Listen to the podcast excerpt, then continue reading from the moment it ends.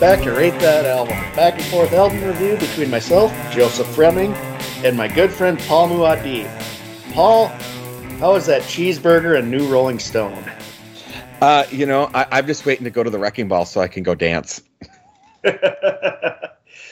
yeah, this week, uh, because uh, he's in the news right now for, uh, uh, you know, upsetting the apple cart with Spotify. We're doing Freedom by Neil Young, an album that kind of basically was a big comeback album for him in the uh, late 80s after a decade of uh, uh, well, we'll get into it as we talk. But first, I think the elephant in the room is so Neil Young pulls uh, asked Spotify to pull his music Mhm. because disinformation from Joe Rogan's podcast that they bought exclusively for like hundred million dollars or some obscene amount of money. Uh, which created a whole big hubbub, and people really uh,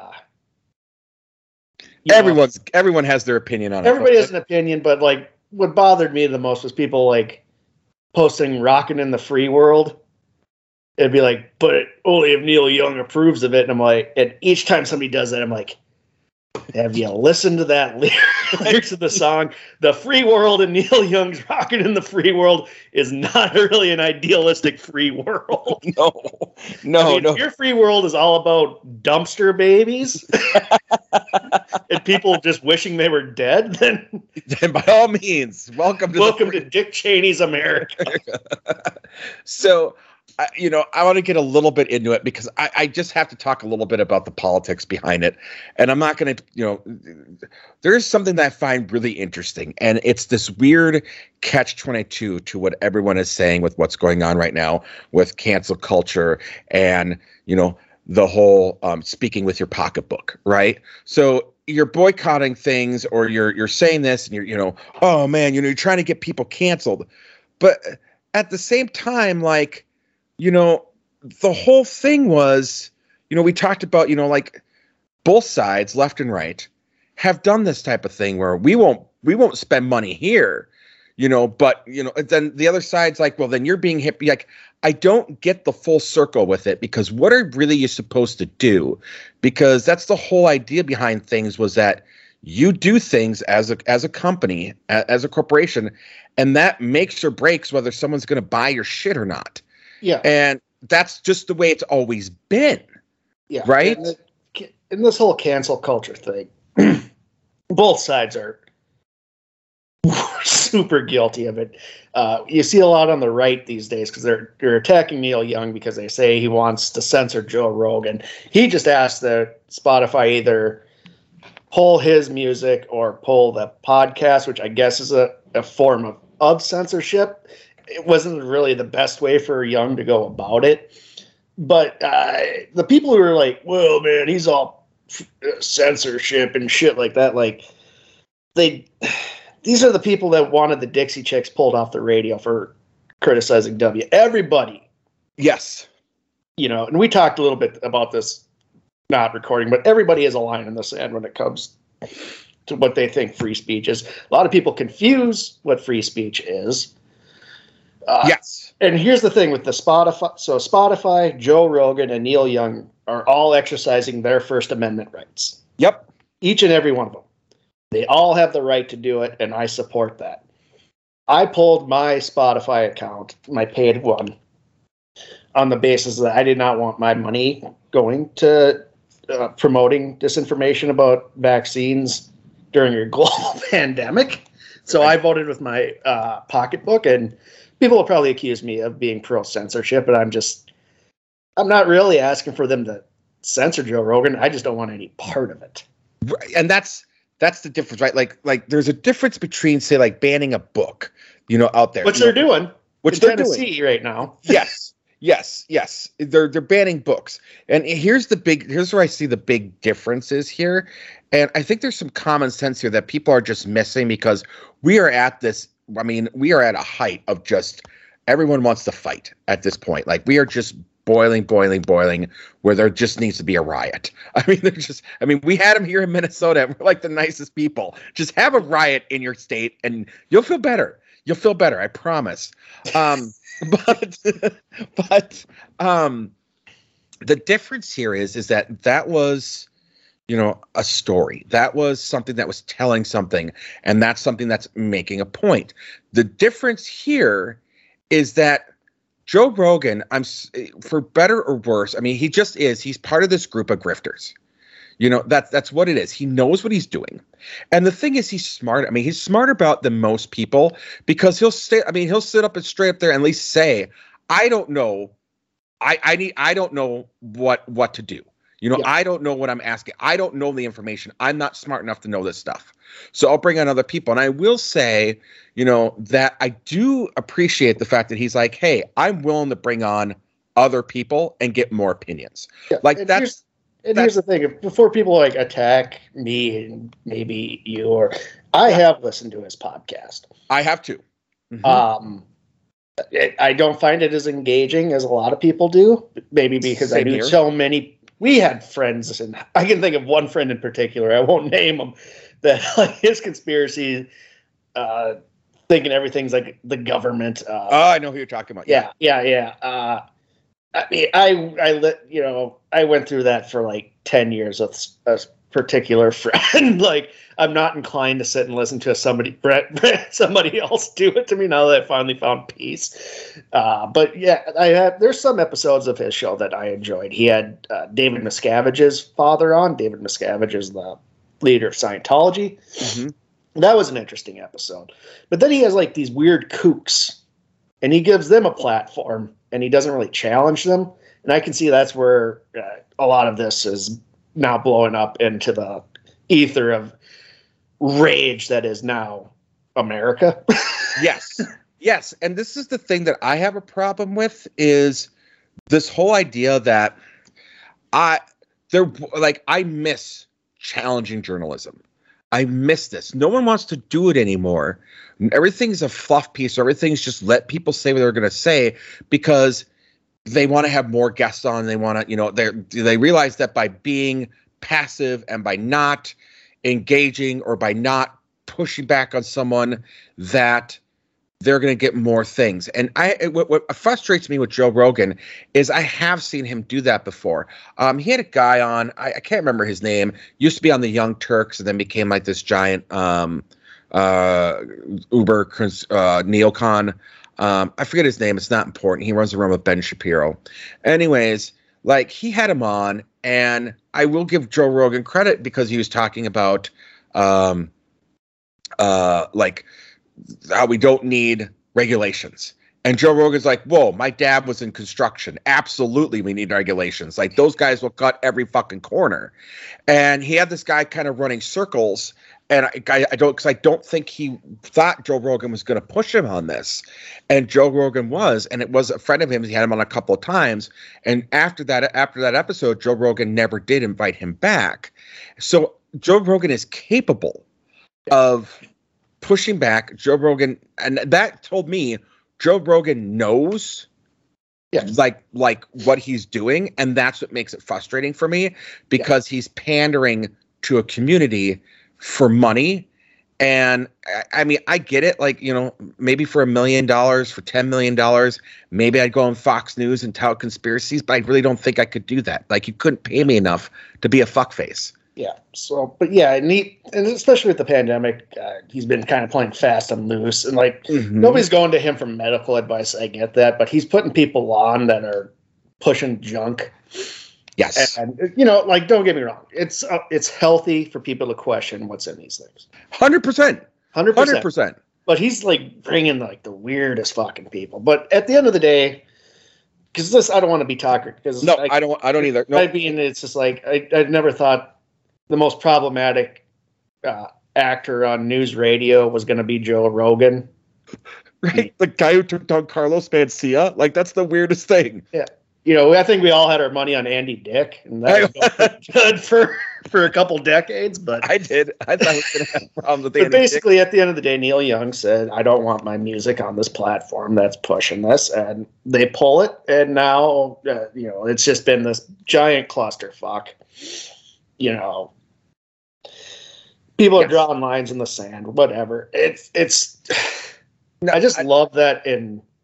He's like almost 80 years old and he's still just fucking things up. I love it. They're like-. And here's the thing Spotify's a billion dollar corporation that fucks over uh, recording artists. really does. Really does. Well, it's yeah. not really like you're rooting for a little guy here if you're blindly just rooting for Spotify. eh?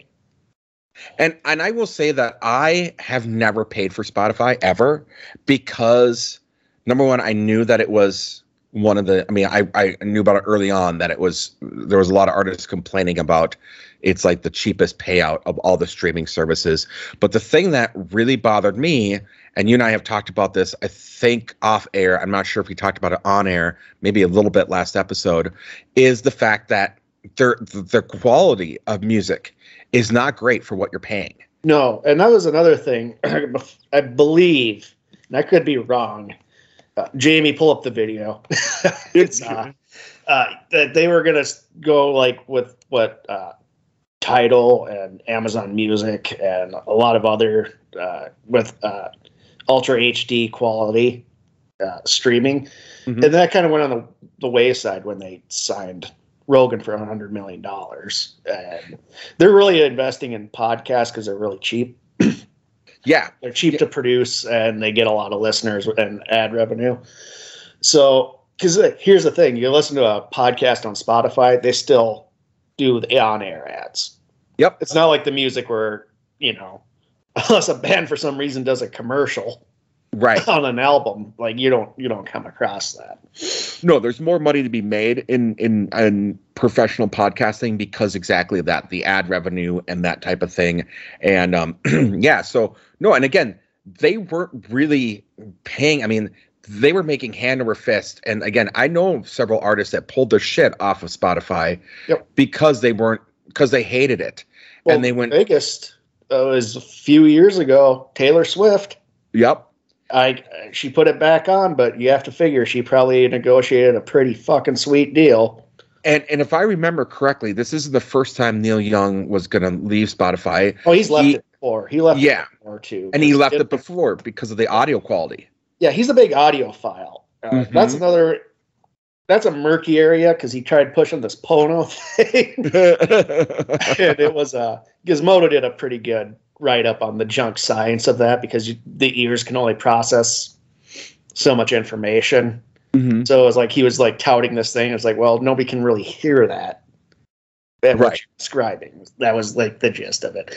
But you know, It's I- like those, so- it's it was like when Nintendo was spouting like 200 and some million colors on the Super Nintendo, and we're going, you can only process so many fucking colors, guys. yeah, pretty much. So yeah, so he pulls. Uh, some artists, others have pulled now too. Uh, you know, Crosby, Stills, Nash, uh, J- Mhm. Joni Mitchell, So, there's been a few India.Arie pulled. Uh, yes. Mary Trump pulled her podcast. Some people are pulling their podcasts. I mean, at the end of the day, this was a war Neil Young knew he wasn't going to win. He just didn't want to be associated with it. And I think also, I, I really, part of me is like, I don't think it was all Joe Rogan. I think it was he just didn't like the sound quality of Spotify, and this just kind of triggered that too. So I, I think there's a lot of I do I think there's more to it than just the Joe Rogan thing. But I think the Joe Rogan thing was kind of the last straw. yeah, I think it's And- last drop. People, because here's the thing: Neil Young had polio. Mhm. and so did uh, I believe Joni Mitchell too. And those vaccines kind of saved their lives. Yep. Yeah. So they're gonna be pretty pro. Let's not die if we have this, or you know, sort of thing. So yeah. At the end of the day, you know, like everybody involved views free speech. Everybody is just confusing what free speech is, and it, it's very frustrating. it's super frustrating because yeah, both you and I are history buffs. You especially with with the you know the work that you do. You you're involved in free speech every day. Um, you know, I, I've been doing speeches and things like that, and I have to worry about compliance, and I always had to be worried about, you know, this and that. So yeah, I mean, I yes, I mean, th- what people tout as free speech and say is free speech is not what the meaning of free speech is, and that's the super frustrating thing is. Yeah, yeah, they think it's uh, nobody can question them on that on their speech. That's a lot of what people think. Like, well, what the fuck, you know? like, Yep, I'm allowed to well, say what I want. it's a two way street. It's always been a two way street. Uh, and we're yeah, and we just live in such divisive political times. It's just uh, it's it's rough. And I just saw on Bill Maher last week, a former uh, president of the ACLU, talking about how that's become politicized, and they only pick certain types of free speech stuff cases now. hmm Whereas before, the ACLU would defend both, you know, Left and right. left and right. Like, I mean, extreme far left and extreme far right. Like, Yep. they've they you know uh, they defended Nazis. So yes, they did. Yeah. No, people forget that. People, you know, I, I hear a lot of people on the right bitch about the ACLU, but it's like, you know, they defended Nazis, right? Yeah. Like, and you know, and like uh, that's why I also get pissed off at people on the left. It's like, you know, the ACLU is not a fucking hero, right? yeah, but it's just it's protecting speech, and that's Yep. important. Free speech is very important to our uh, to our democracy, and uh, people just have to realize Neil Young is very much in his rights to say I don't like that and I want it shut down. Nobody has to do it. He can say that though. But Yes. like when we you're seeing politicians, like if a school board decides to pull books, then that's the government censoring, and that flies in the face of the First Amendment. Neil Young is not flying in the face of the First Amendment. He's just exercising, probably not in the best way, but he's still exercising his rights too. well, and, and at the end of the day, he's also express. He's also, uh, you know, uh, expressing his capitalistic uh, endeavors. Yeah. He can choose where he wants to have his money. And You here's the thing: not he's one of the few artists who can do that too. and that's that's what I think is also missed on a lot of people because there are artists that could not do this. Yeah, there's art because labels typically uh, own publishing rights, or publishing companies do. Yep. I don't know if labels do anymore, but publishing companies usually buy that and they decide where and when these songs can be used. Labels can do that too with distribution. So I think this falls under distribution with the labels. And, uh, you know, artists can be like, if you uh, sign it and you don't own your publishing rights and you don't have in your contract saying you control your music, you're you're fucked. Yep. Yep. you whatever. Could, you could yell to your blue in the face, and they'll just be like, "Ha, we're not pulling this." Like, or, or or or vice versa. Like, hey, I want my music on this. Sorry, we don't have a deal with them. We're not putting your music on that platform. exactly, exactly. I mean, Yep. Neil Young is he's just always been super protective of his music, so uh, he- yeah, he's just he has that pull where he can do that. Uh, most artists don't. Correct. Most Correct. artists have no say in where their music is used or what. Infamous. The best part, best example is that was when Michael Jackson bought the publishing to the Beatles, Yes. and they used "Revolution" in a Nike ad, which pissed off the surviving Beatles. But like, they had no say in it. No, well, you know, and the, the interesting thing about that was was that uh, I, I mean, you probably know the story, but for the audience, um, uh, John Lennon, when he was alive, was approached by Nike, and they're like, "Hey, can you do a song for us?" He's like, "Yeah, I'll do a song," and he took the the dead the the, the heartbeat of their a miscarried child. Um, it was in Yoko's that, that miscarried a child, and he had the heartbeat, and he submitted that as the music of this dying uh, of this of this dying fetus. Yeah, the heartbeat of a dying fetus, and said, "Here's your fucking music." Like he was notorious about not wanting to have his music used, very much like the Beastie Boys were um, and, and are that they didn't want to have their music used um, for advertising. And yeah, Michael Jackson got the rights to it. Um, that's a that's that's a that's a whole other podcast. That's a whole other thing. That's a whole other it's- podcast. They basically who controls it can has this say. Neil Young was able. He's able to do this. I'm not sure if he actually owns the rights to his music or if he just has that much pull with his label. I'd imagine it's the pull with the label since he uh, because the label came out them and supported him. The label of money. yeah and the label came out and said we stand with neil young's decision Yeah, um you know and i and i and i will say that you know just uh, on while we're on this topic i know we're this is going to be a longer one i can already tell but um well, while we're on this topic, um, uh, the the the shit, I lost my train of thought. Go ahead, go ahead, go. right. But so yeah, so with all this, I decided to go with uh, the Freedom album, which uh, so uh, so yeah, this is an album. I this is probably one of my favorite Neil Young albums, just because it it was kind of like his big comeback. Uh, you want to get start talking about the album now that we got the Yes, but I just remember what I was going to say, and then, then we could get to the album. so okay. I was going to say was was that what Neil Young's doing and, and that ability did not exist like pre two thousands. Um, basically because digital music wasn't really a thing until Napster came out and really changed the world and changed that um, to that point where um, as I talked about in our last episode, you know, where I, I was going to do the, you know, the record company deal, um, and I and I said no. Um, I would had also had no. I didn't say this during that time. I had no rights over the music. Yeah. It was owned by the label that I would have signed with. I would have not. They they could have done whatever they wanted to. They could have not played it on the radio. They could have played it on certain radios. They could have used it for advertising. They could have done whatever they fucking wanted. And you know, there was a time where you just had to do whatever the label said because all there was was albums, tape, you know, cassettes, CDs, and then the whole um, electronic age and digital media changed everything. And now I do feel like it's swinging it has been swinging better in in in some ways for the artist's favor and in some ways it hasn't but there have been people like Neil Young like Prince like that who have really fought for artists' rights over the years, and that's something that you really got to give them credit for. Yep, yep, yeah. So let's talk freedom, Neil yes.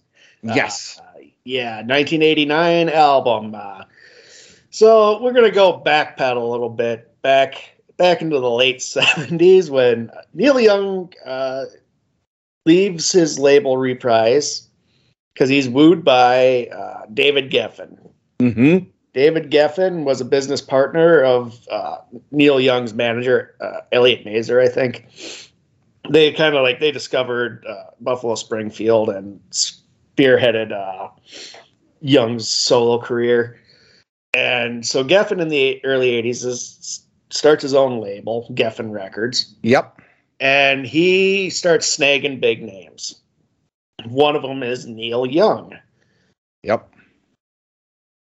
But yeah. Geffen, uh, he's Geffen is not a he's not an artist kind of guy. He wanted big hits. He wanted these bands to be doing what they were doing previously that were just selling millions upon millions of records. Hmm. And at this time, Neil Young and his wife had a child, uh, Zeke. Now Zeke, uh, Young has two children. They have a, a neurological disorder, I believe. Oh, okay.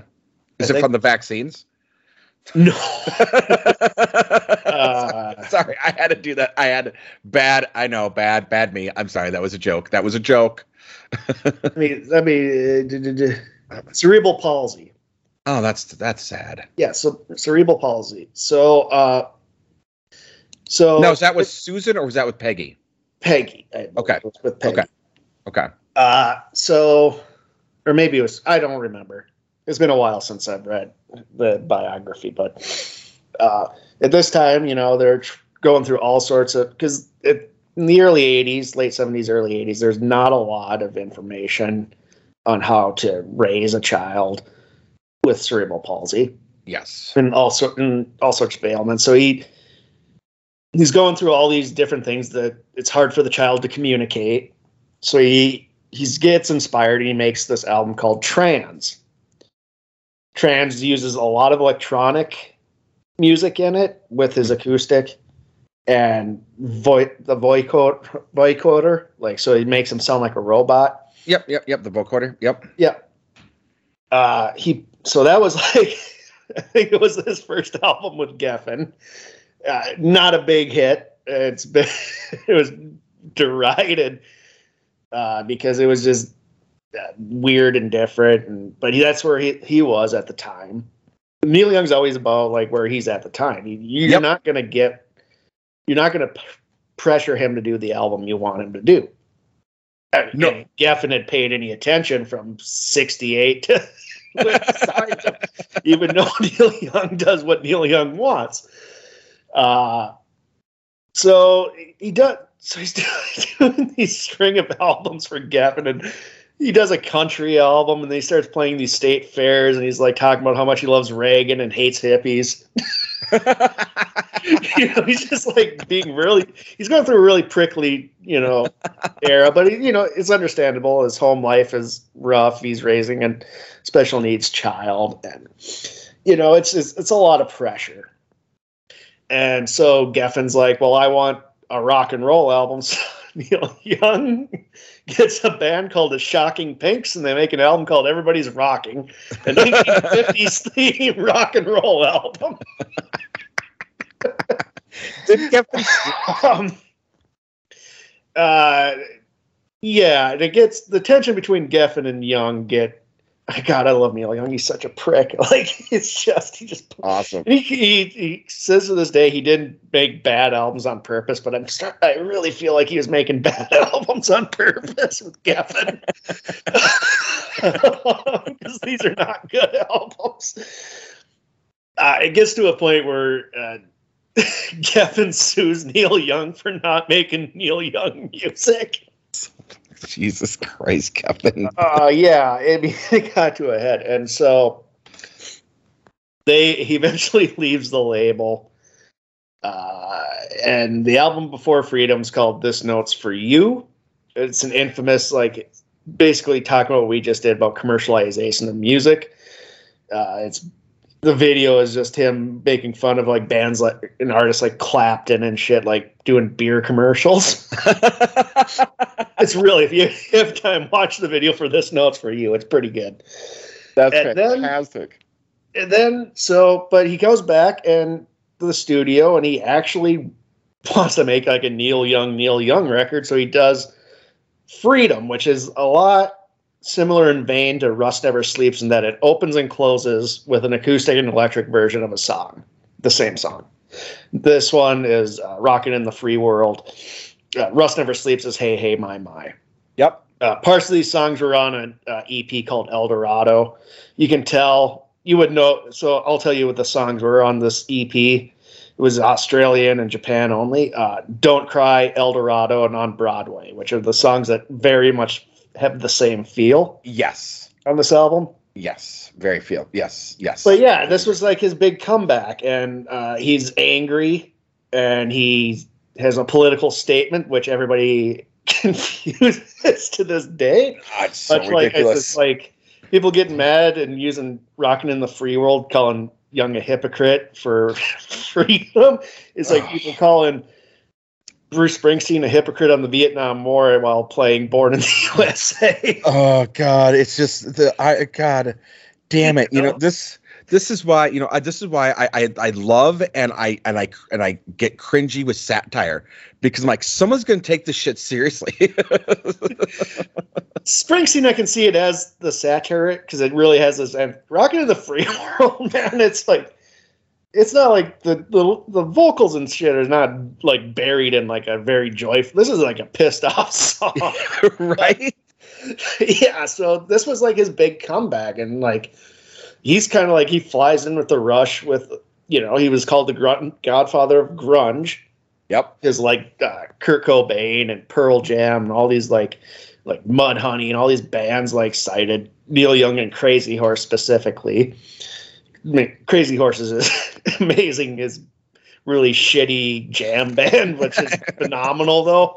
They're great and bad at the same time, and I love it. I have to completely agree. I have to completely agree. They're just like the sloppiest band. But it's uh, that is the best way of putting together Crazy Horse because I've always been like, I don't know why I like Crazy Horse, but I do, and I just can't put my finger on it. But yeah, I they're not, shouldn't. they're not precise musicians. Yeah, There's like flub notes, but they're all good with it. and Young's just like cool. Like we're like it is funny because like in the book, like people get like people who like recorded record with Neil really have like this uh, sore spot with Crazy Horse because if they hit a sour note and yeah, let's say Young says something about it, they'll just tell him to go fuck himself. but if that happens like with like his other albums with his other bands, he'll fire them. Oh God. yeah, yeah. Like so, Crazy Horse has like this really weird uh, soft spot in his heart. So like he, they can pretty much kind of do whatever with That's him. That's hilarious. That's Yeah. fucking hilarious. yeah. So uh, yeah, so we're gonna now discuss uh, "Freedom" by Neil Young, his big comeback. Uh, this, uh, you know, Neil Young has a lot of peaks and valleys in his career, like anybody who's released the amount of albums he has over Uh-huh. six decades at this point. yeah. Well, what are your initial thoughts with "Freedom"?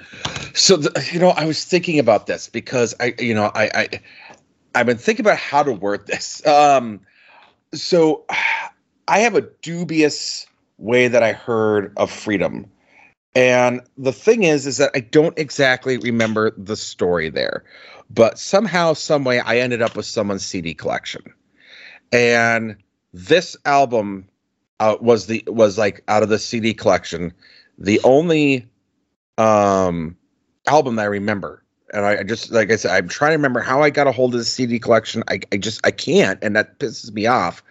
But so this album, be prior to hearing this album, I could not handle any form of country, any form of southern rock, anything like that. Like you know, growing up in Minnesota, growing up you know around kind of country, which is just weird because we're got this progressive thing, but as soon as you leave like the Minneapolis area, it becomes like the fucking Bible Belt, and everyone Between loves. Minneapolis and Duluth. Yeah, it's it's weird. Alabama. It's Alabama. I mean, you, you go through. I mean, I remember like as a kid, like my parents on the radio. There, you know, uh, there was like maybe three stations, maybe four, when we were kids that weren't country, and that pissed me off. Um, and um, you know, we lived in a larger town now. As as we got older, there was more and more, and you know, antennas got better, and we could you know hear things from the cities. But Jesus Christ.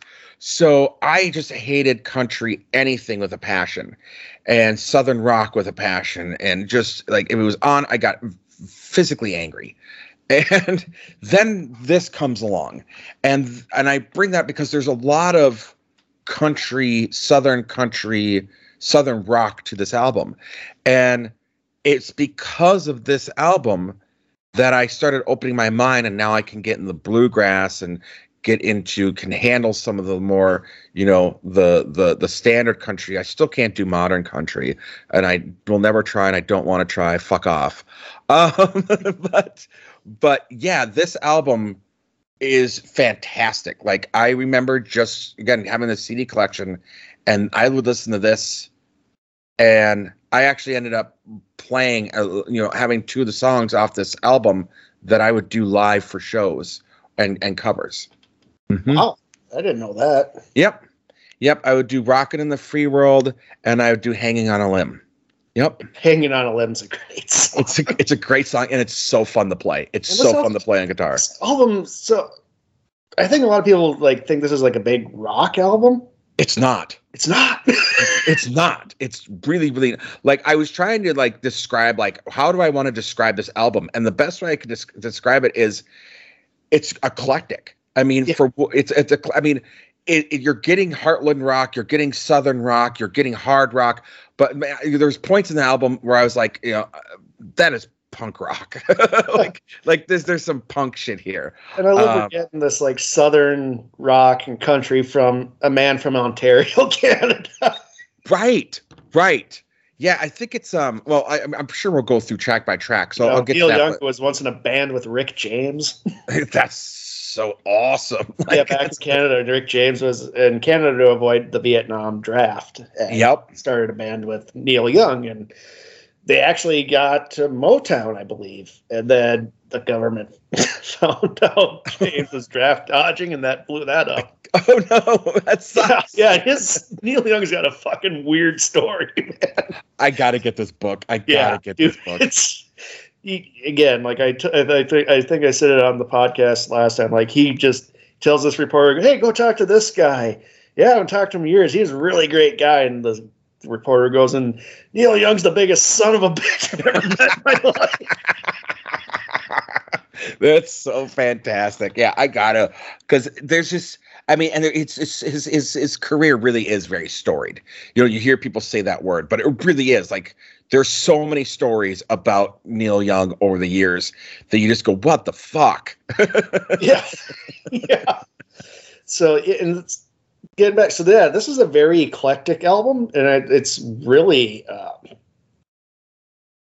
very it's interesting. A- There's a lot. He does things with, especially on some of the two longer songs, who he utilizes like bass, bass, like hitting down on a bass onto the onto the uh, what, what, the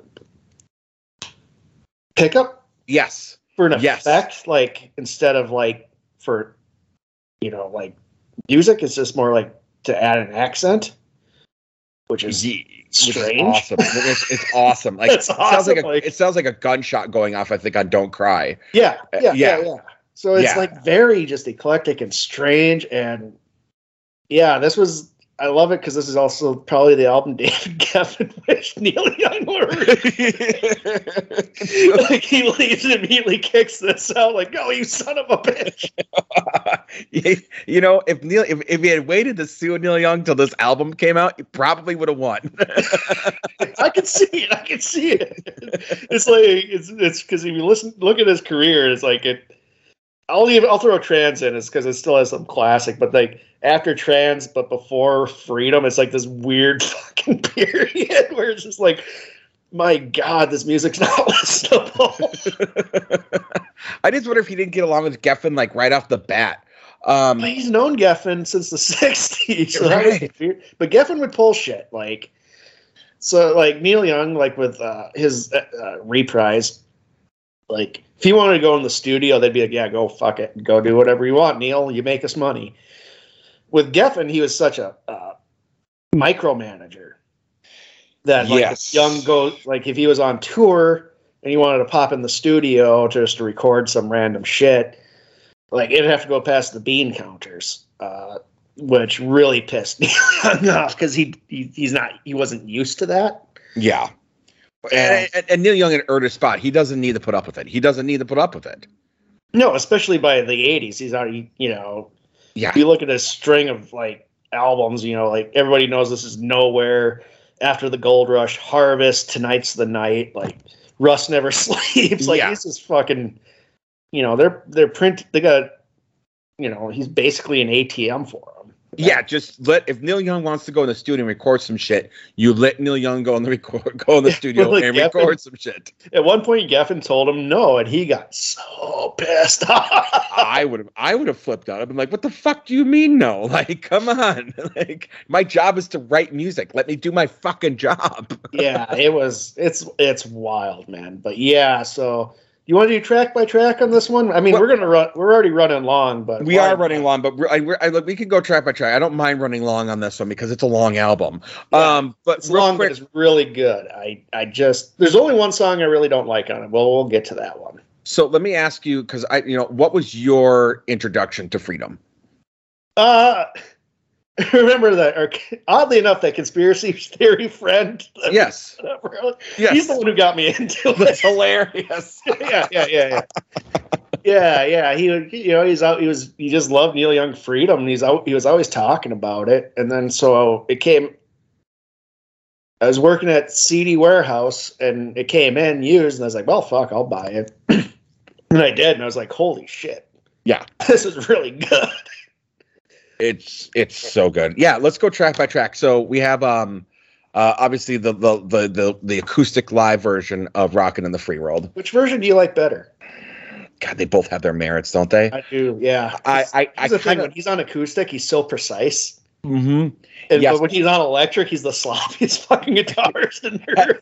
Yeah, you know, I think that's I think that's the charm with me, the electric version, because the electric version, he sound like you get the anger, you get the anger more than the live acoustic one.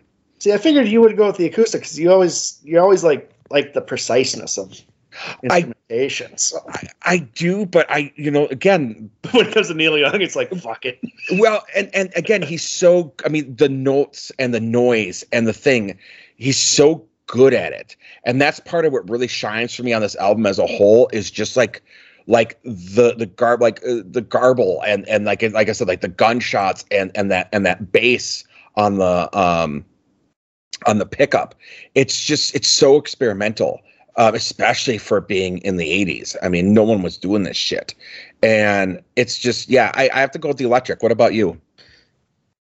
I'm I'm partial to the acoustic now. I used to be about the electric, but now I kind of like the acoustic for some reason. Fair But enough. that changes it. Look, when it comes to Neil Young, I'm always changing my mind. Uh, full disclosure, I'm a huge Neil Young fan. I I just fucking love it, and like this whole uh, Spotify Joe Rogan blah blah blah really got me rekindling my interest in his music again. Like I go through Mhm.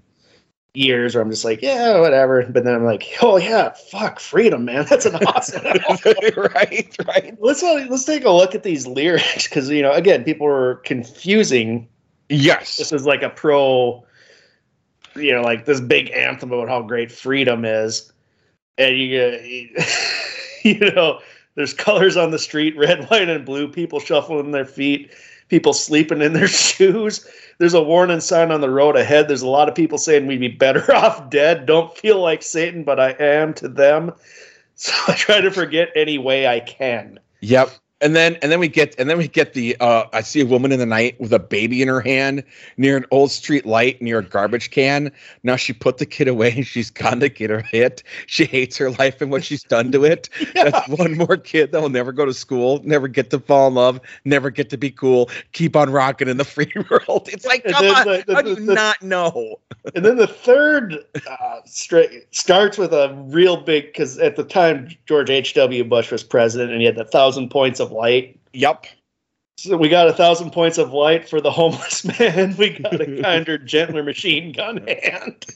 We got you know, this is like when the whole kind of compassionate conservatism was. Yep. Yep, kinda- absolutely. He just called it out right away. Right Like, away. I'm seeing your bullshit, guys. so yeah, this is not really an anthem about how great the free world is. This is No, no. it's taken uh, basically unfettered, you know, freedom and kind of flipping it. Yes. I think if the idealized, you know, people talk about freedom, but they really don't know what it is. But if you had 100% pure freedom to do whatever the fuck you wanted, it'd be anarchy and it'd be like those lyrics.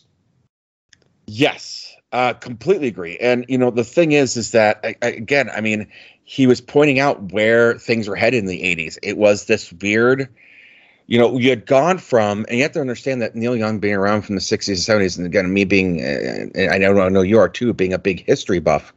You have to understand that things were really kind of moving away from like what was the McCarthyism of the of the late 40s, uh, 50s, and early 60s, and you started to see this shift towards a more relaxed, more accepting America. And then the 80s hit with Reagan and and George and Bush and Cheney and all these people that were, you know, uh, again, everyone that was in fucking um, uh, George W's yeah, yeah. Everyone that was in the Nixon administration was in the was in the Reagan administration, was in George W. Senior's administration, was in George W. Junior's administration.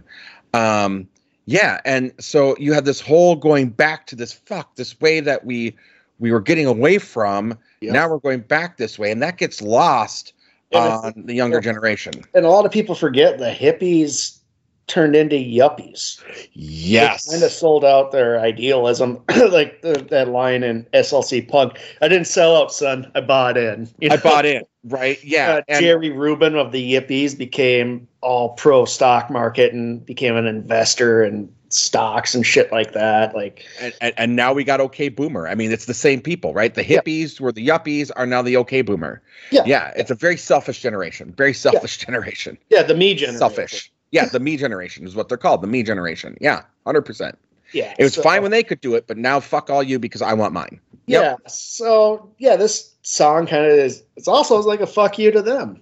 Uh, completely it's like you guys lost your fucking way absolutely like what the fuck Yeah. completely yeah no So- I, I love it So now we go into track two, "Crime in the City," sixty to zero, part one. There Which no is- part two, as far as I know. I was gonna say i don't know a part i was gonna ask you do you He know probably a has a part two? recorded version of a part two somewhere. He's got a massive archives of unreleased music. I was gonna because there was also a time, like again, a lot of like concept bands and things like that, and bands were doing part one, part four, when there wasn't a part two or a part one, two, three. so I just wonder if that was a thing traveling that. Wilburys. Volume Yeah. two starts with volume two. starts with volume two just to fuck with people. So, yeah. Um, this kind of falls with the same kind of concept of rocking in the free world. Mm-hmm. Hundred percent, very much so. And it, I want to also say that it clocks in at eight minutes forty-five seconds. Uh, Yes, it And is a, it's long tale. song. It's a story. It's a story, and it's, it's, one of the two story songs. Well, like they all kind of have stories, but this is like almost long form narrative. yes, it reminded me of. Um, I, I know, I know you're not a big Dylan fan, but it reminded me of what Dylan did, especially with say, um, uh, Hurricane. Very much so. I, I just I compare the two. Yeah. Yeah, and it's just you know it's showing how dirty and basically how America was really just taking a nosedive. Yeah. I mean, he's talking about crime and po- it, it, it shows like poverty and crime are hand in hand. Mm-hmm. Property crime, it, it, even talking about them, like cops being on the take and being dirty cops, even back then. You know, um, you know, he was talking about, um, you know, at this point, you know, divorce was on the rise in America. That wasn't seen in levels. You know, now we've kind of come to terms with it, but this was the true rise of divorce in America. You get that. You know, you you got kind of again that that whole get, hit, hitting up the yuppies uh, you know, about what it's like, you know, to be, um, you know, like old and uh, what you do when you're young and how you're old and how you kind of sell it your ideals. Yeah, absolutely. But yeah, th- th- this was you know, yeah, crime, crack, drugs. Uh, Mhm. talking about the the kid who's just his boss selling drugs on the corner. Exactly. Yeah, yeah. He's getting paid by a kid who's selling drugs. Yeah. Yeah, yeah. It's just it kind of just showed like what Reagan's America. But you can't pin it all on Reagan. I think a lot of this was just gonna happen, but he certainly didn't help. Mm, you know, well, you I, could probably pin a lot of it on him. you can pin a lot of it on Reagan. I, I, I know you're trying to be. regulations and you know a lot of jobs are being now shipped over overseas or into Mexico. Like a lot of labor jobs. Like people are just getting fucked over hand over fist. Yep. And then it was, but we're gonna we're gonna distract you when we're doing all this with the war on drugs, Yeah, and that was the really shitty part. yeah. So yeah, this is uh, really I I really like this song a lot. It's a great song, and I just I love the way it's told. I love the story with it. Again, even though it's an eight minute song, I'm not bored. I'm not Yeah. bored. And the bass, you know, boom. Yeah, so good, so good. Um, yeah, So ne- next up is "Don't Cry." I really like this song too. I just love the how the vocals. It's Mhm. interesting sonically to me. Yeah, this is the one I believe that has the gunshots, if I'm not Yeah. mistaken, like the gunshot noise. And one of the things is too that you can hear, and I and I, I noticed this was you can actually hear a part when it goes really loud, like when you just uh, and then you could tell he's turning up the amp and turning it down because you can actually hear it going up and down, like it's not like a um like what we'd be used to, like a like like like a like a fade or like like done on the production. It's actually done on the amp. Yeah, that's wild. That's wild. Yeah. yeah, it's really cool. Um, we haven't discussed, and I think this is a good time to do it. The uniqueness of Neil Young's voice. Yeah, it's very unconventional. I Mhm. know a lot of people who don't like it. I get it. Trust me, I get it. I hate Dylan's voice, and so you know, I'm not not guilty of that sort of shit. But I really, it's unique, and, and this is very echoey. Like, it's a really cool like echo. It sounds I- like it's underwater almost. yeah, there's a lot of reverb. There's a lot of like that that reverb. Um, uh, uh, again, this is this is very experimental, and it's just super awesome. And I will say, I think the difference between Neil Young and Bob Dylan is that with Bob Dylan, my understanding was uh, from things I read um, was that Bob Dylan was kind of upset for a while because everyone looked at him as like being this young kid and blah blah blah. So he started singing like in these really low kind of tunes and like it, Bob Dylan's voice was kind of all over the place and he never really I and it didn't really match somewhat of what he was playing all the time. Like it worked great on those, you know, the three albums we brought up before, you know, Bring It Back Home, um, Highway 61. You know, he found kind of a niche there. But, you know, with Neil Young, what he played fit the voice. Yeah, And I think that's hard the to- big difference. Yeah. and that's why he's hard to cover. Mm-hmm. Mm-hmm. Like, I mean, I've heard cover songs, but like he's so unique. Like you said with Dylan, it doesn't match really. So it's kind of easier to cover a Bob Dylan song. Absolutely. Absolutely. But with Neil Young, it's so you his voice is so unique with his playing and Mm-hmm. like what you're hearing like it it's you know I, it's- I will hard. It's hard to I- and I will tell you, like now that I'm in my 40s, my voice is you know changed. Like I used to be able to hit higher notes than I could. I don't think I, if I were to go out and do like if I were to go play tomorrow somewhere, I don't think I could sing hanging on a limb like I could in my 20s. I just don't think I could do it. Yeah, no, I don't. Yeah, No, I just don't. I mean, I'll tell you, I'll be straight up honest. I don't think I could.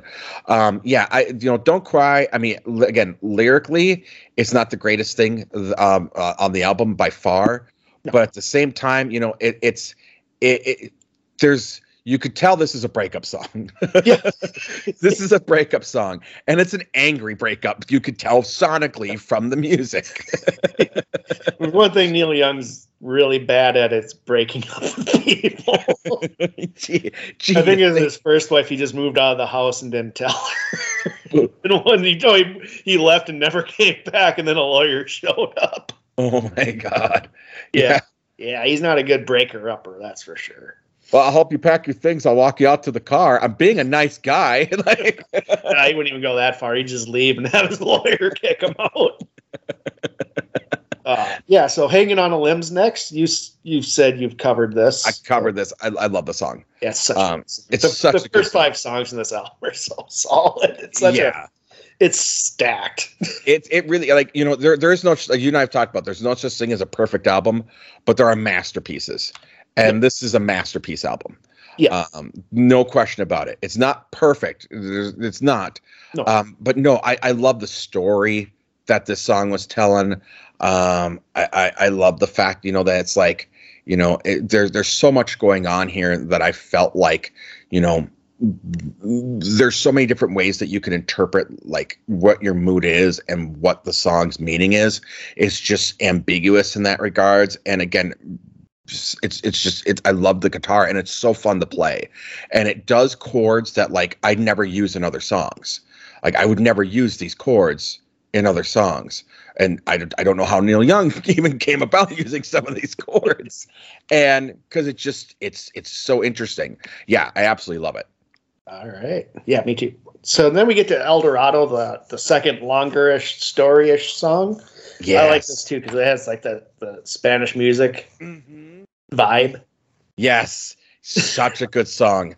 And you know, I love the lyrics of it too. You know, basically talking about like, you know, you can I mean, uh, the way he's wording it, you can picture everything that he's saying. You know, everything that he's singing. Like you could see the story playing out and it's just fantastic. You could see it like in a in a d- dirty desert Mexican town, and you know the drug dealers are doing this, and the mariachi band, and you know uh, it's just it's fantastic. Yeah, fucking Yeah. wonderful. I love it. I love it. Yeah, it's just it's vi- this and Crime in the City are such like vividly told or sung Mhm. stories that I yeah I love it. Mhm. Then we get uh then it takes a kind of a you know it's Neil Young so he's gonna do whatever the fuck he wants so we get we get like kind of a love song going. Well, it's not really a love song; it's an adultery song. hey, it's still love, man. Love is love. it's all about him singing about how they're fucking, and her boy and her man's gonna be upset when he finds out. Yeah, you know they're cuckolding this guy. All I, all I, I, I, have to say, I'm like, this is a weird way of redoing Layla. Well, just just imagine like the person who like knows this situation like oh fuck this is in song form now. That's that's the other thing I was thinking. I'm like, there's a person, there's a guy that this song's written about, and he's got to know the song's written about him. like he's got to, this has got to be his most hated song in the world. So I like it, yeah, but it's not the best song on the album. Someday I don't like. It's the only. yeah, It sounds dated to me.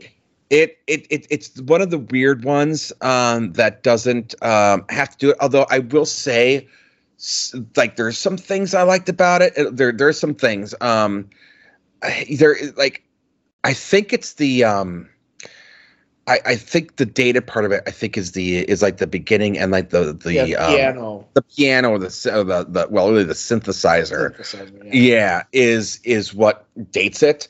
Um, like I did like like the second verse, you know, he's talking about the TV preacher. You can hear like the people in the background, you know, uh, love, you know, singing about like loving Christ, and then like on the Alaska pipeline, you know, like you can hear like the ting, and I'm like, oh, that's where industrial music got its thing from.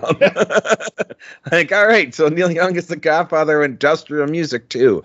This But yeah, shadow looms large over a lot of people.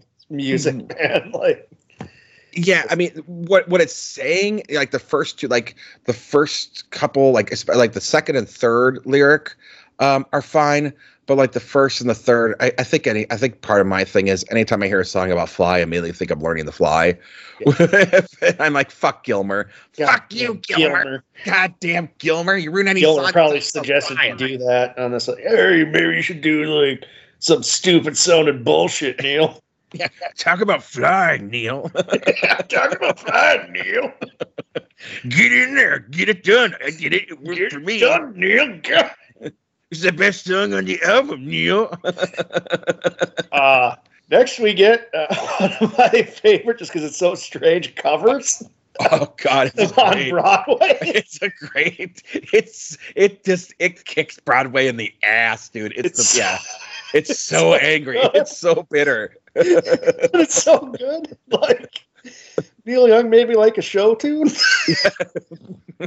so, did you get kicked off the Broadway for being drunk? Did you get thrown out at one point, Neil? Yeah, no. I mean, he's talking about you know like like he, can't get he doesn't have the money to get the women on broadway um you know that no, no one says he's gonna be you know he's not gonna last that you know he just he tears apart the whole broadway thing and like takes away the shutting lights and shows you the grime of what it is and it's a wonderful cover in that regards Yeah, yeah, yeah. Then we get like kind of another kind of acoustic acoustic tune with Wrecking Ball. I like this too. Like i really this like such like a beautiful, yeah beautifully performed and written. It's just and, and sung and like you know the echo on his voice yeah, and it works so well. Like again, Neil has that you know a voice that really grates with some people, but I feel like this one, like this is the prime example of why you have Neil Young has the fans of his vocals that they do because this is just yeah, it's a great song. Uh, it's you know, it, it yeah, it's it's. I love it. I love it as well. Like it's hard to explain why, but it's the, listen to it and you'll get it. yeah, yeah. Then we get no more another. I'm not the hugest fan of this. You know, this to me was like the to me, I put this as the filler song of the Yeah, album. this felt like a filler. This felt like a filler song of the album. Like this did not need to be on there. No, No, no. no. Um, Felt like it padding it out a bit, but yep. Yeah, I completely agree. But then we go to too far gone, and I like I love this song. Every time he gets to the empty pillow with perfume on, I smelled it. I just bust out. I'm like, Jesus Christ. I just picture Neil like picking up this pillow, like naked Neil and a fucking like 40 year old naked Neil with a pillow just ah.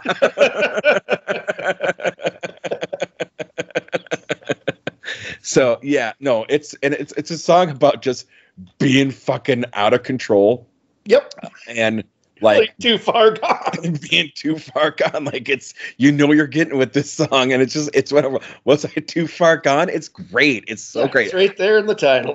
I don't know how we made it home. Like you know, it almost feels like it's like, like it's written for Hunter Thompson. kinda, kinda, right? Yeah. but no, you did ab- the soundtrack uh, Where the Buffalo Roam. Ah, yes. Oh, good. And he good actually has a cameo in the movie too. I did not know that. Yep. I did not remember that. It's been a long time since I've seen it. He's just in that. the background of the scene. Oh, is he? That's that's awesome. Yeah, Bill Murray. By just side note, Bill Murray was the best choice for Hunter S. Thompson back in the '80s. There's no one else that could have done it. There's no one else that could have done it. yeah, he, he never. Uh, he was, yeah, like eh, all the, like Depp who played Thompson, like that that role just kind of stuck with him. Like you, it, every movie afterwards, you see like a little Thompson mannerism. And That- you know, this this was my thing when uh, real quick while we're on that subject. So everyone was talking about how oh he hung out with Keith Richards and he used Keith Richards to be you know Captain Jack. I'm like fuck no he didn't. That was he Hunter was, Thompson. He was Hunter Thompson the whole fucking time. Like yeah, that was that was probably like at the time like history like like watching Johnny Depp's career because I was a big fan of Johnny Depp, um, still am, but like that was the culmination. Like that movie right there when when that came out, I was like he is truly an amazing actor. Then everything afterwards, I was like, fuck. He's just doing Hunter Fuck. Thompson. Yep. Yeah. Even yeah. in Blow, man, he felt like Hunter Thompson, and that's just? Even, yes, he took a lot of hunting. Like he never was able to let go of that role, because but I, I think it you know when you look at the background of Fear and Loathing, the amount of time he spent with Hunter, Yeah. everything like that, like I think it had an immediate impact on him personally, Yeah. and I just don't think that's something he's ever been able to shake off. And that's the same with Bill Murray. Bill Murray became really good friends with Thompson. Uh, you know, so that was like he. I, I'd say up until like the Wes Anderson movies, like every movie he had a Thompsonism. Yep. Yep, I will. I will agree with you on that one. That's a really valid point. Yeah. um, yeah, yeah, Wes Anderson was able to get something out of Bill Murray that not a lot of people could No. fucking Rushmore. yeah, God, I love that movie. I love that movie so much. I I gotta say real quick, I was I was I remember going to see Royal Tenenbaums in the theater, and Me too, by the way. what's that? I love Royal Tenenbaums too. Yeah, I love that movie. Right, so the scene where um, it's it's the young um, uh, Gwyneth Paltrow, and she gets her she gets her finger cut off. You know, and the I'm the only one in the theater laughing. I'm the only one in the theater laughing. Everyone else is like staring at me. I was like, "Oh my god!" Like, It's hilarious. it's fucking hilarious. But no one else got it. Like, yeah, I, I felt like I was like, oh man, I've never been so red in a movie theater in my life. I was like, oh, I don't want to be here right now. Like, I should have just rented this. Oh, And then, so getting back to the next, next track is the Rockin' in the Free World Electric. Yep. Which is sloppy. it's And a it's great. sloppy, drunken mess. It's great. Uh, how old was Neil when he put out this album? He was still, he was old. I think he was in his forties. I think he was like in his mid, early mid 40s, right? I think so. I mean, for a That guy, makes that makes sense. yeah, I mean, for a guy who, uh, in his mid, you know, really to reinvent himself in this way with rock and, you know, just hit it. I mean, again, it's not a rock album, but just the stuff he was doing sonically, Yeah. like again, you know, like again, the explosions and just like like the amp and like the noise and the um uh and and and the and the feedback and everything that he's doing in some of these songs that no one else like I don't think if anyone else had done like Don't Cry would have thought to use the kind of feedback in a way that he did. yeah, it feels like he was he had a lot of like ideas pent up and he just unleashed it on this album like where probably with Geffen he didn't have that. So And on paper, on paper, let's this this doesn't work. no, yeah, on paper none of this. On paper almost all of Neil Young shit doesn't work. Yeah, I mean, so I mean, if you're an aspiring artist and you're listening uh, to this this podcast, don't use this as the blueprint. it will probably not work out in your favor. No, you never. It yeah, it depends on what you want out of music that you're making. If you want fame and fortune, yeah, this isn't it. If you want if you want to be creatively fulfilled, then maybe yeah, go, go with your instincts. instinct. for on it. this one. 'Cause God it damn. It's Canadians. inspiring. He's doing all these different things and he's taking chances, and you know, he pull, he's pulling it off. Yeah, he did, and he did, and he he really, really, really, really did. Like it's it's it's fantastic. Um, so yeah, overall, I I love this album. Yeah, I, do I. I, I do. I do. I love this album. Um, I'm really glad you picked it. Um, you know, I think we both knew. I, I mean, I, I would you recommend it, Joe? yeah, yeah, yeah, yeah, yeah. yeah. I mean, yeah, we're only the reception was really well for it too because it was like back back to form basically. Mm. So it got glowing reviews. But yeah, I would I would definitely check. I would say check it out. I just it's so weird and diverse, and you get all sorts of different kinds of music on it. that I it's yeah, it's definitely worth checking out. Yeah, and you know, kudos to because I think he went back to reprise for this one, didn't he? Yep, yep. He's he went back to his old he went back to his old label and knocked it out of the park. I was gonna say kudos to his label for letting him do something like this because again, on paper, this doesn't make sense. On paper, the per, like the producer sitting in the back going, "Holy fuck." This guy's off the rails. You're gonna cover on Broadway. yeah. You just got people like like Geffen would have pulled his hair out, like would have like from this. I think if he had let Neil do this, like this never would have happened under Geffen. So the fact that Reprise was like, "Do you do you Neil?" and we're just gonna sit back and collect the check was brilliant on their part. Yeah, yeah.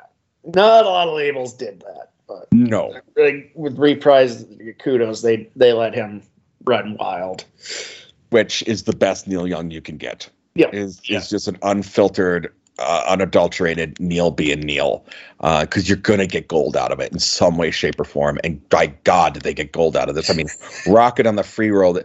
Uh, I mean, none of the other tracks really got radio play um, or get continued radio, radio play, but Rockin' yeah. in the Free World is still played on modern radio, not even old hits. It's played on modern radio still. Oh yeah. Oh yeah. Yeah. So, goddamn, Joe, I'm so glad you picked this album. I am too. It was good. That was a good one. It was a great one. Um, so what do you guys got going on at the Joe Down? We just did uh, Cannibal the musical, which is mm-hmm. you know one shpadoinkle of an of a film. So um, I love it like a baked potato. Yeah, yeah, yeah, yeah. And then up next we got Predator Two. Oh, God damn it! Yeah, yeah, yeah. Go back into the muck.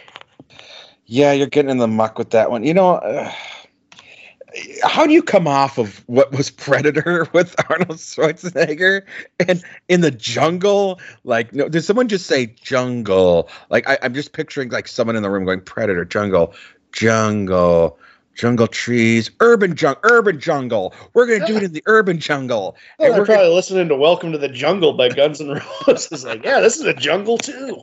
And it's like the most ridiculous future ever, too. It's like fucking like it makes um uh fucking demolition man look normal like, like it's like apocalyptic like ridiculous times like oh my god jesus christ oh fuck you're in for for a treat with that one. Because uh, I, I, I just watched it recently because i couldn't sleep one night. So i was like predator 2 that will knock me out. It didn't. It didn't. It didn't um, age watched it. I kind of blood did. pressure rising. I kind of did, honestly. I was like, "Oh fuck, this is worse than I remember." You know, I, am like, God, you know, is this one? How could anything be worse than the Adrien Brody one? But God damn it, God damn it, it kind of is. the last one they did too was really bad. The Predator, I didn't see it yet because it hasn't been on streaming yet. and I wasn't going to pay money for it. Is it bad? I didn't care for it. Ah, motherfucker. Oh God, it's such a simple premise. How do you fuck up Predator? How do you fuck up Predator? Much, uh, nods and winks and jokes. Shane Black did it. Like he's hitting this with me. So, God damn it. Yeah, uh, I liked his uh, the nice guys. That was good. But then, like he kind of put that kind of vibe into this Predator movie, and it doesn't really work. Uh, that sucks. Yeah. Well, I, I, and I hear they're doing a prequel. Um, now let's just stop. Let's just stop with well, shit. We don't need it. We don't need the cinematic universe of the fucking Predator. Yeah, no, they There's are. A simple they... premise: bunch bunch of army guys in the jungle get hunt, hunted by an alien. We don't need more. Well, we're gonna get it. Uh, it's called Prey. Um, just so you know, it's called Prey and it's set, uh, I believe, in the 1800s. Um, yeah, it's set like in the 1800s, and it's going to be about because you know, because of course, in Predator 2, which we have to fucking take as canon, um, you know, they had all those different things, and he got the gun from. Remember, he got the gun from the 1800s. Um, at the end of that movie, if you don't remember, spoiler, he gets a fucking gun um, from like uh, from like the old west well, we're gonna basically see that shit. So, uh, yeah, yeah, yeah. joy. So that's what you guys can do. no, no, no. So yeah, on my end, I got it. We got. I, we're behind again on podcasts. That's on me. And my schedule's just kind of hectic right now, so it will get done. I, I will get it done this weekend. I know I said that the last couple podcasts, but it will get done this weekend. So expect a when you guys hear this part, you got loaded with like five fucking podcasts. So you're welcome. um, so yeah, that's that's where we're at, Joe. Oh, what's your next pick, Paul? Oh well, next time on what music white people like, um, oh, we're son of a bitch. we're gonna do Snow Patrol Wildness.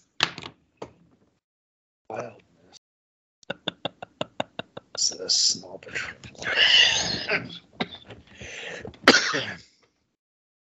yes. Uh, it's a bunch of white guys. So, are you familiar with Snow Patrol at all? No, but they're all a bunch of boring looking white dudes. This is going to be Lindsey Buckingham all over again. It's a Northern Irish Scottish band. This is the band that, when um, they first came out, um, said that made um, people equated it to Snow Patrol makes Coldplay seem hard rock. oh God. Um, Your I'll crippling get... addiction is really destroying my life. Music that white people like. Um, yeah, no, we're gonna kind of get into it. Um, they had a big hit um, with with their album um, "Wide um, Eyes Open." Um, I believe is that was the big one. Um, and then um, th- there's some things in there. Yeah, then they did a hundred million suns. Uh, you probably heard the song "Chasing Cars." If you've heard it, you just don't know you heard it. Um, and then um, I will kind of get into what happened um, with the band, and then what we're gonna get with Wildness um, is the was supposed to come out much sooner than it did. Um, and this is kind of like their return to doing music again. Um, and this came out in 2018. Yep. A band returns that I've never even heard of. I worked in a record store for 10 years. Never fucking heard of this. never heard of Snow Patrol?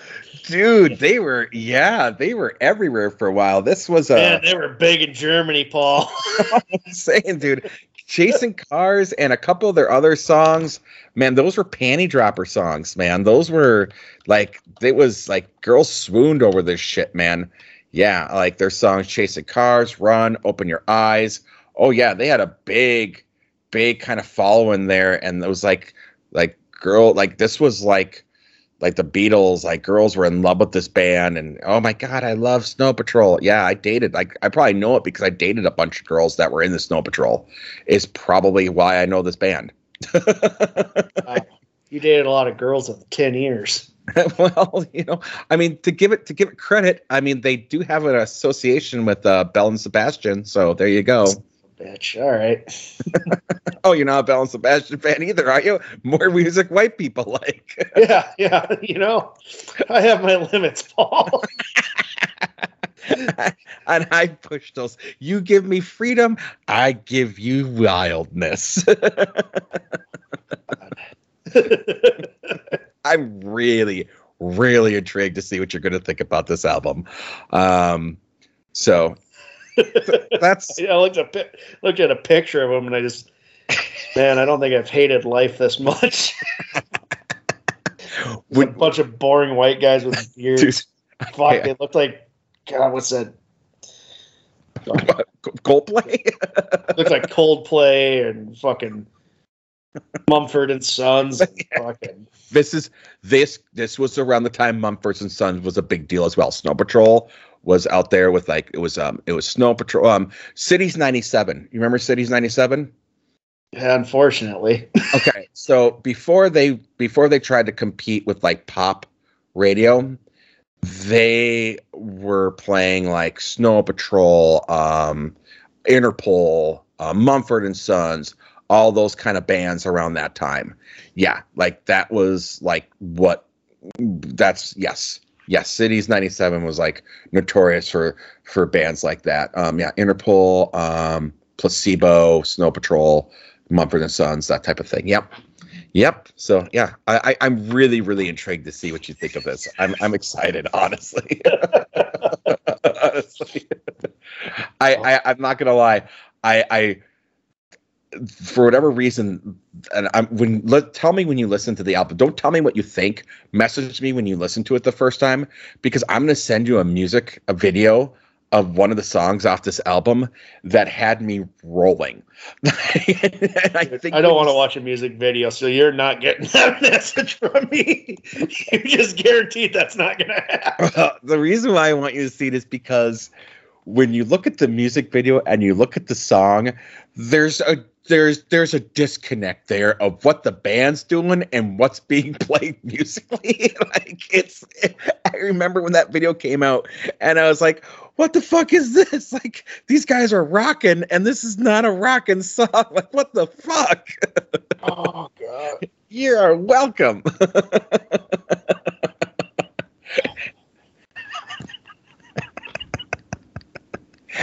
oh, the things we do for our audience, buddy.